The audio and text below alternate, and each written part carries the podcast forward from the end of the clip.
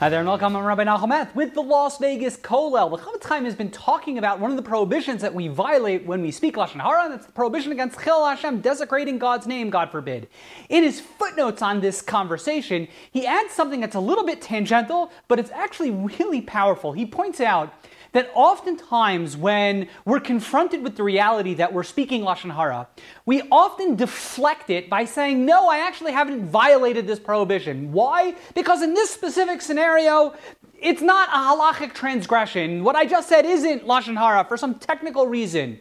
Or sometimes we argue speaking negatively about that guy, Jim over there. That's a mitzvah to speak because he's such a bad person. And the Chofetz Chaim says so often when we speak lashon hara, we justify our lashon hara halachically. We will argue that what we're saying is prohibited when in reality it's not. We're just justifying our misbehavior. And the Chofetz Chaim says, isn't it interesting? When it comes to other transgressions in the Torah, when we're confronted with the possibility, even the remote chance that we violated a prohibition, we're very particular. For example, the Chofetz Chaim mentions, let's say a person is kosher observant, very careful about eating kosher. If someone were to go over to me, let's say, and say, hey, you may have just eaten not kosher, the product that you just bought, there might be some question about its kashrus a kosher observant Jew will go neurotic at sorts. He becomes bent out of shape. Oh my goodness, if it's not kosher, I want to be extra stringent, want to be extra particular. People are so careful. People are so stringent when it comes to kashrus that even if there's a remote possibility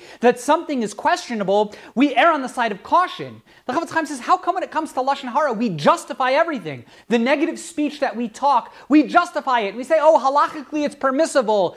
In this situation, maybe we justify it's us it's for constructive purpose, when reality, no, it's not. Or the person, the subject of our Lashon Hara, we argue, well, it's a mitzvah to speak negatively about that guy. The Chofetz Chaim says, why is it that when it comes to every other mitzvah in the Torah, kashrus as the example that he gives, we're stringent, we're careful to the point of neurosis. But yet when it comes to Lashon Hara, we're so lenient. The Chofetz Chaim says the reason why this distinction is true sociologically is because we don't care enough about the prohibition of Lashon Hara, if we were sensitive to just how significant and stringent and how chamur, just how devastating Lashon Hara is as a sin, we would be a lot more careful when it comes to areas of doubt or uncertainty. We would err on the side of caution. We wouldn't just assume that everything that we speak is halachically permissible and we justify it away. We would be a lot more particular and careful. The Chaim argues the reason why we are often so cavalier with